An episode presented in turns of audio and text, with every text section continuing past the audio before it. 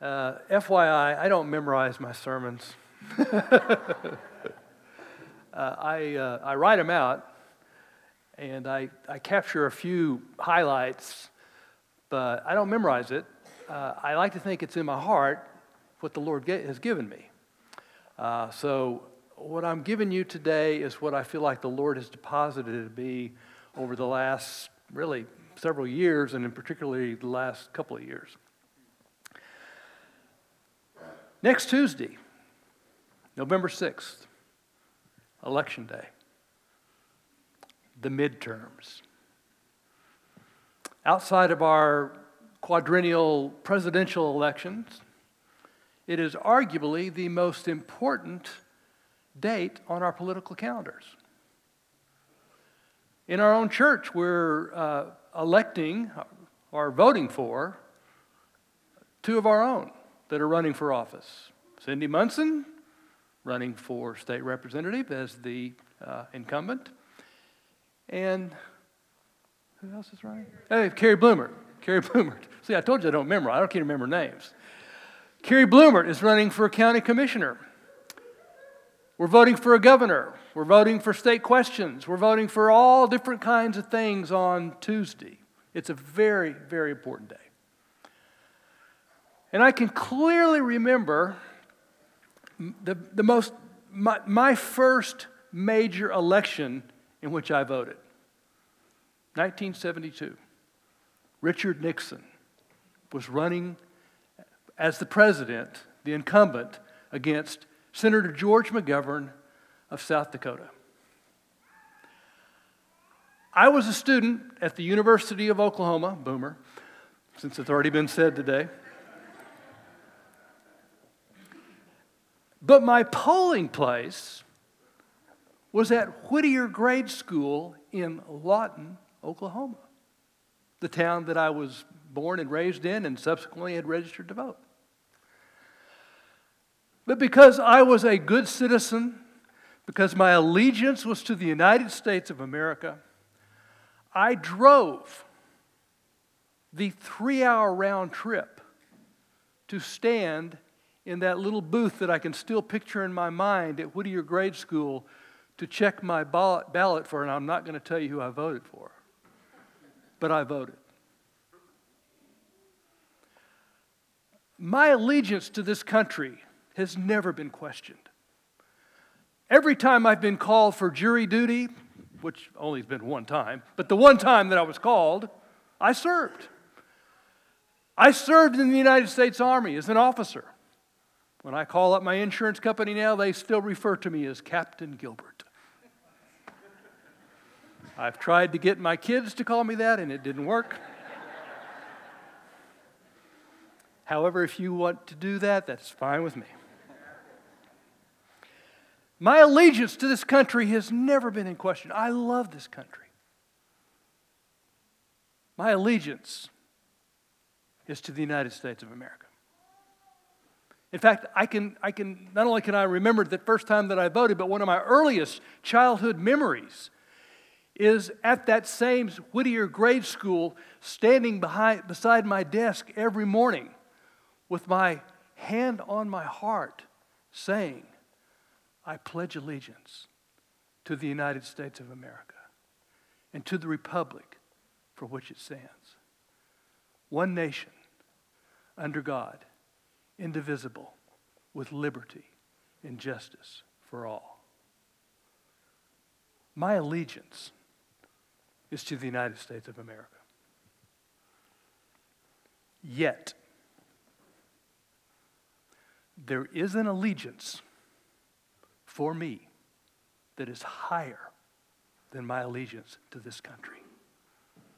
In fact, if my allegiance to this country ever conflicts with this other allegiance, I would regretfully, sadly, have to deny my allegiance to the United States and keep my allegiance to this other thing.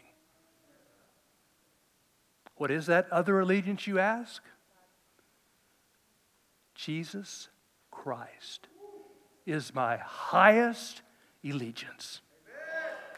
It is to Him that I owe all of my allegiance, even if it means I have to deny my country, which I, Lord willing, I'll never have to do. But if I have to, my allegiance is to Him. Jesus is my Lord. Now, Christians throughout history have always had this allegiance. They have lived this allegiance. Sometimes to the point of death, particularly in the early centuries, and even still to this day, as we, we prayed for the, the, the persecuted and martyred Christians around the world, because their allegiance is to Jesus and not to whatever political or world rulers that might, they might be living under. Christians have always lived out this allegiance.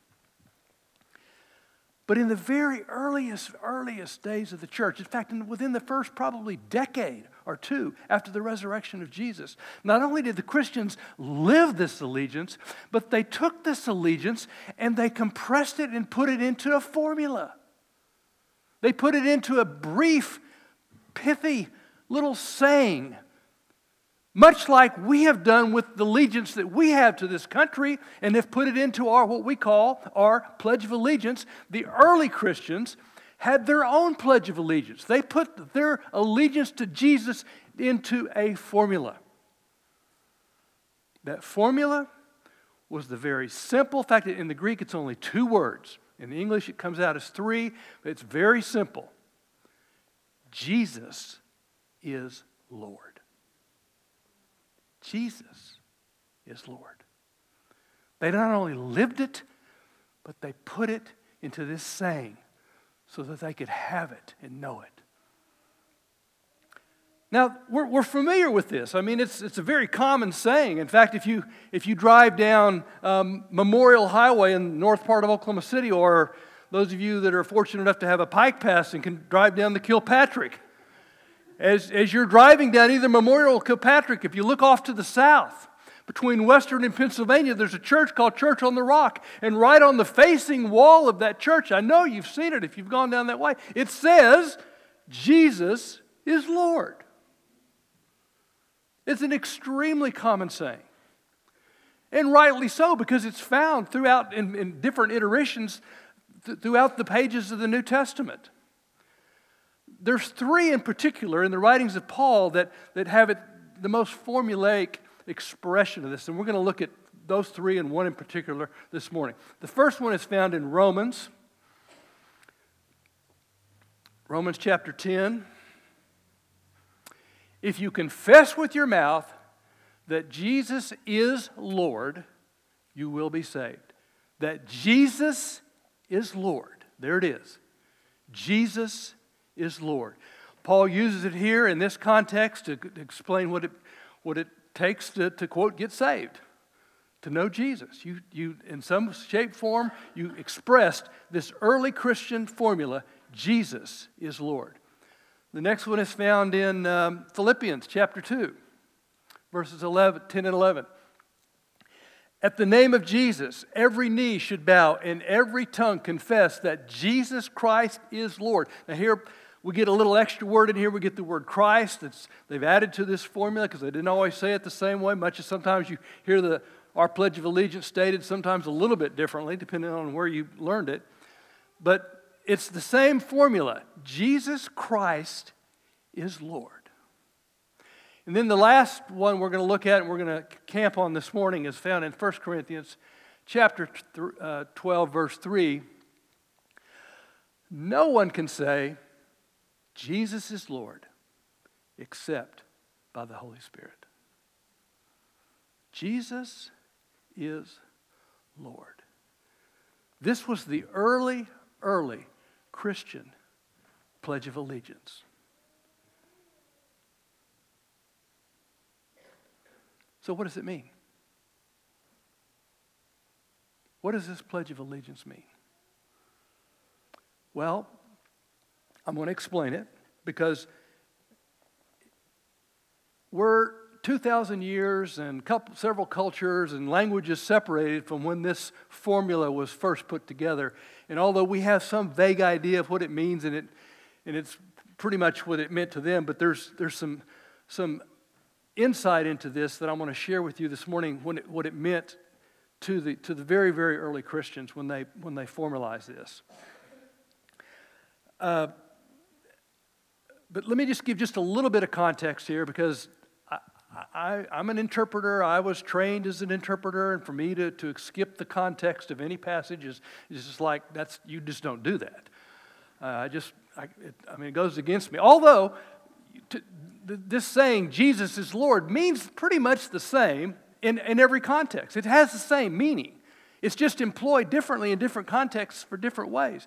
But because the way Paul uses this in the context in which it's found in 1 Corinthians 12 has some bearing on what I would believe the Lord would want us to, to hear today, let me just briefly share with you the, the context of this saying as Paul uses it in 1 Corinthians. Paul uses this very early Christian formula, Jesus is Lord, when he writes to the Corinthians because there was differences of opinion in the Christian in the Corinthian church. There were several differences of, of opinion on different issues. In these chapters in which Paul is writing, the, the, the, the, main thing that they were disagreeing about was coming from these people that Paul talks about in a couple verses up there, the, the pneumatikoi, the spiritual ones, who were saying to validate an experience of the Holy Spirit, you just had to have the experience. In particular, the, the experience that they were, they were talking about was the, the gift of tongues. And they were saying that it's this experience, it validates itself. If you have the experience, no matter pretty much what else you believe around it, that's, that's okay and that's good. And that was, that was causing some disunity in this church. And Paul says, no, no, no, no, no, that's not right. That's not true. Any experience must be validated by good sound theology. And the theology that Paul utilizes to, to say that this, this is uh, what, what really validates experience was this expression Jesus is Lord. So that's the context here. In Corinthians, he, Paul is using, utilizing this phrase to bring about unity, to help bring about unity in this Corinthian church. So, what does it mean? What does it mean when Paul says, and the early Christians said, and they pledged their allegiance and said, Jesus is Lord? Well, anytime you take a concept and you squeeze it down into a brief saying, into something very dense, there is lots of meaning within that because it's like you're taking this big idea and you're squeezing it down into something that's simple and easy to remember and to say again. And in this particular phrase, Jesus is Lord, there is at least two levels of meaning that, w- that we, can, we can discern. The first level of meaning comes from the Jewish background in which the, the church was first formed. Most of the, the early Christians were, were Jews. And as you are, as most of you are probably well aware, in the Hebrew Bible, when the, the, the, the, the, uh, the uh, proper name, the most common name for God was Yahweh. Or, as it's often anglicized in our English language, it's, it's Jehovah. Now, we don't actually know how they pronounce, the Jews pronounced it because even to this day, the Jews do not pronounce this word. It was so holy, so sacred to them that they never pronounced it. And so, when, when they're in their Hebrew Bibles, when they, when they came across this word, they didn't put the vowels to it, they just left the vowels off. All we have is the consonants. We have four consonants, and that's all we have. So, it's hard to pronounce a word when you don't know exactly what the vowels are. I mean, it's kind of like it's all consonants. It's actually YHWH. And in the English is what are the consonants, YHWH. Well, how do you say that? If you don't know what the vowels are. So we don't know exactly what, how to say this word. Our best guess is, is, was that it was Jehovah. Jehovah. Or Yahweh. One or the other, depending on whether you take the Y or the J sound here with that first consonant. So, when they, when they put this word in their Bibles, they, put, had, they had the consonants. Underneath it, for the vowels, they didn't put the vowels for this word, they put the vowels for another word. They put the vowels for the word Adonai, which literally means my lords. My lords. But when they translate, now follow, hang with me here. This is going to get a little technical, but I'll, we'll get to the, the, the, the end of it here just a minute. When they, when they translated this word Yahweh or Adonai into the Greek Testament, which, which was the common Bible of that day around the Mediterranean, they used the word kurios, which simply meant Lord. Lord. And so, in the Jewish mind, in the Jewish mind, every time they saw the word Lord, they were thinking of Yahweh. Lord, Yahweh, Yahweh, Lord. The two were the same. They saw no difference. In their thinking, Yahweh and the Lord were the same person. And so when the early, early Christians formulated this saying and they said, Jesus is Lord, they were saying, Jesus is Yahweh. Jesus is the Creator God. Jesus is the God who is above all gods. Jesus is the ruler God, the God who is the sovereign of all the universe.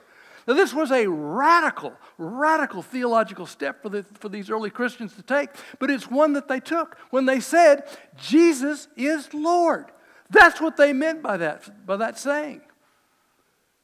To the Jews, it was blasphemy to do this.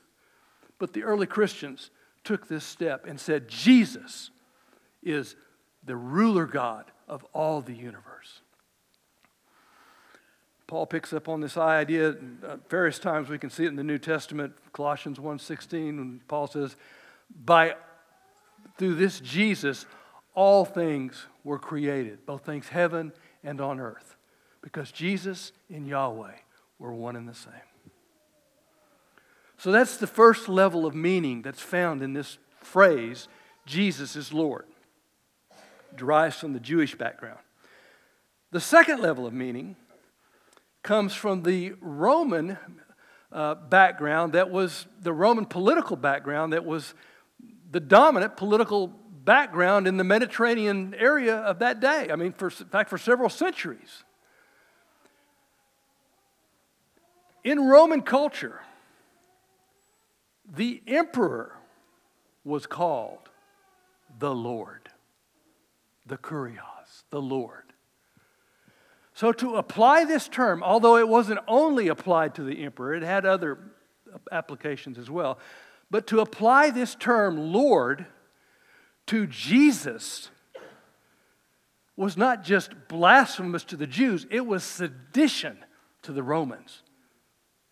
Because the early Christians were saying, no, it is not Caesar who is the Lord, it is Jesus who is the Lord. And at this particular time, the emperor, when Paul wrote this letter to Corinthians, was likely a, a man by the name of Claudius. And when he wrote this letter to the Corinthians, a city filled with Romans, founded in several, about a century before by Julius Caesar as a, as a Roman colony, when, when Paul wrote these words to this particular church, used this particular phrase with this particular church, every person in that city would have, would, would, if they'd have heard the word Jesus is Lord, if they were not a believer, they would have gone, No, no, Guy, uh, Claudius is Lord. Claudius is Lord, not Jesus, not some put to the death, executed criminal. Claudius is Lord. Or whatever Caesar was in, happened to be in control. He was Lord, not Jesus.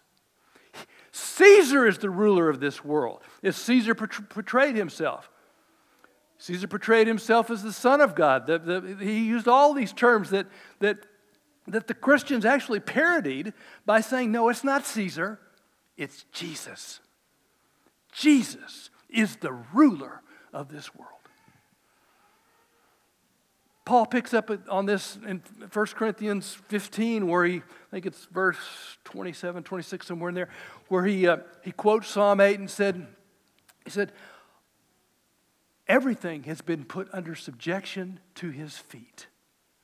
Jesus, everything has been put under subjection to his feet. Jesus even said before he was resurrected, he said to his disciples, All authority has been given to me all authority has been given to me. It is not, he didn't say this, but this is what he is in essence saying. It is not Caesar. It is not the government. It is not whatever political leader you happen to be under. It is Jesus. Jesus is the Lord. So when you pack all of these, this, these two main meanings, this meaning with the Jewish background and this meaning with the Roman background, you put it all together, you have an, an incredible, uh, beautiful, uh, breathtaking statement that this Jesus, who was born during the reign of the first Emperor Augustus, was somehow mysteriously the embodiment of Yahweh. And that when he came and he died and he rose again, he defeated all of the enemies that stood against him reclaiming his reign on this earth, which had been usurped from him by the evil that had transpired in the garden. And so, this Jesus, this mysterious embodiment of the, the Israel's God, Yahweh, came and defeated all of the enemies. Certainly, any, any ruler that stood against the Lord, certainly any Caesar, and the only thing that he's waiting for is to come back and to, to, to finish his, to, to cultivate, consummate his reign on this earth. Jesus is Lord. That's what that phrase said. All of those great meanings were just crunched down into this one little two, three word saying Jesus is Lord. And so when the early Christians made this proclamation. Anachronistically, it's almost as if they were standing there with their hands on their hearts, saying, I pledge allegiance to Jesus and the kingdom over which he rules. One kingdom under God, indivisible, with liberty and justice for all. That is Jesus is Lord. Now, what does this have to say to us today? Well, much, I believe. But two things in particular that I believe the Lord would have us to take away this morning. First, to those of you who have pledged your allegiance to Jesus, who have said, Yes, Jesus is Lord. To those of you that have taken that step, whether you are a Republican, whether you are a Democrat, whether you voted for Trump, or whether you will vote next Tuesday for those who uh, Trump endorses or whether next Tuesday you will vote against those who Trump has endorsed. Jesus is your Lord.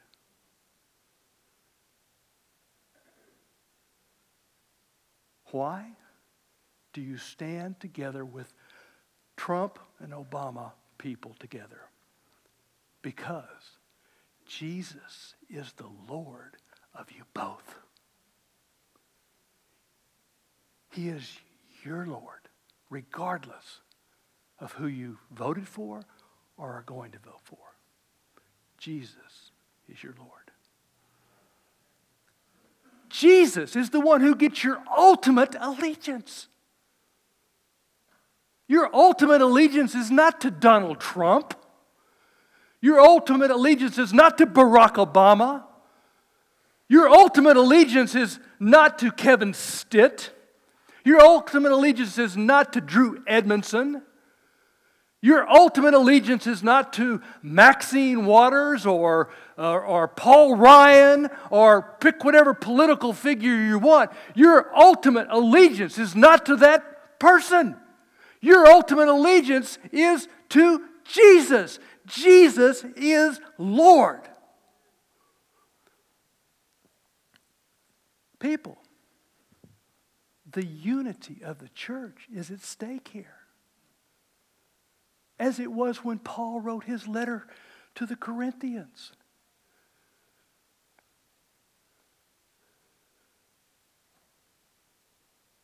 This is how serious this is. And how incredible will it look if the church combines. Now, I'm not saying we agree on everything. We will not agree. I'm not saying that. But we do agree on this Jesus is Lord. So, regardless of what your political persuasion is, whether you're on the left or the right, I don't really care. What I care about is that you're on, whether you're on the left or you're on the right, that you look your brother or sister in the eye who disagrees with you, maybe polar disagreement with you, you put your arms around them and you tell them, I love you. You're my brother. You're my sister. And I agree to disagree with you. Now, I'm not saying this is going to be easy. It wasn't easy for Paul. We read in 2 Corinthians chapter 2 verse 1 when after Paul had written this letter to them pleading for unity in the church and using as one of his arguments that Jesus is Lord, we read that Paul, when he, had to pay a, a visit to Corinth, and he describes it as a painful visit. Apparently, things did not go well. Unity is never an easy thing. The, the issues are always way more complicated than the rhetoric that we hear today would have us to believe the emotions that are attached to these issues are run way deeper than are easy to deal with. So I am not so naive as to think that this unity is, oh, okay, Jesus is Lord. It's not an easy thing. It wasn't for Paul, it will not be for us. It is still not an excuse, though, just because it's not easy, is not an excuse for us to not to try to be unified under the banner of Jesus is Lord. It will be difficult. It will be hard. There will be discussions. There will be disagreements. That, that's going to happen. But if we agree that Jesus is Lord, we can make some progress. And we can be a church. Not just Crestwood Vineyard, but the church in the United States.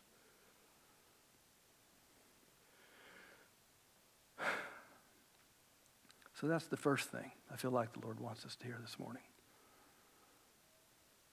Unite under the banner Jesus is Lord. Secondly, to those who have never made that commitment to Jesus, who have never pledged their allegiance to Jesus. I say to you tonight, today, now is the time.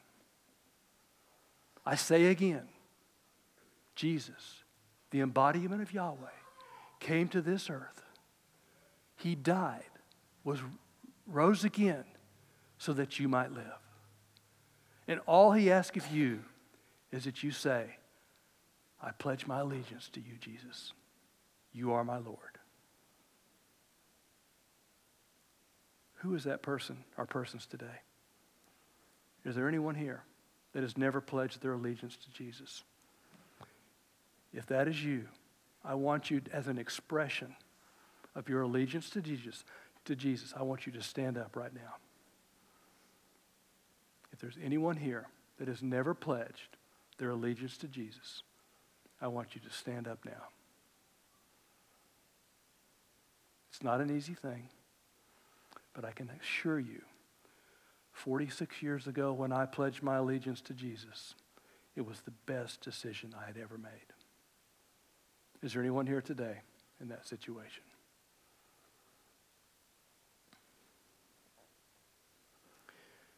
In conclusion, and in summary, to those who have pledged their allegiance to Jesus, love your brother, your sister, with whom you disagree. Jesus is the Lord of you both.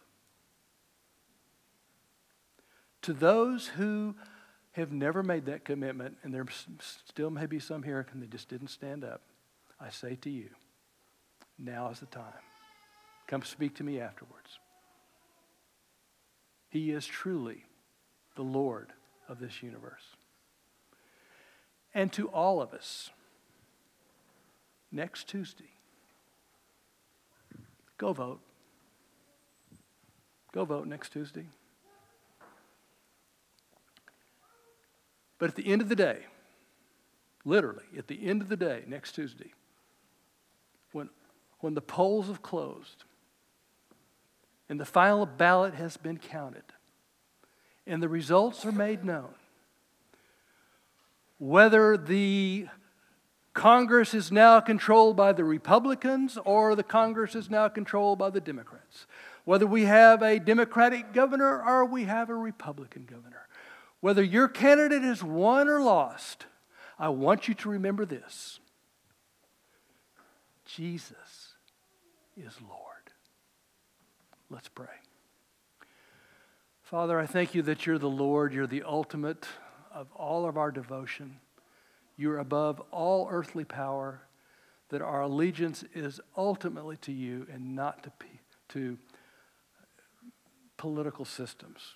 And Father, we know you use political systems. We thank you for that. We thank you for the good that comes from, from them. But Lord, our ultimate allegiance is to you. And we thank you, Lord, in Jesus' name. Amen. I'm not sure how to progress with the ministry time, so if somebody has a feel for that, please jump in. Um, uh, we always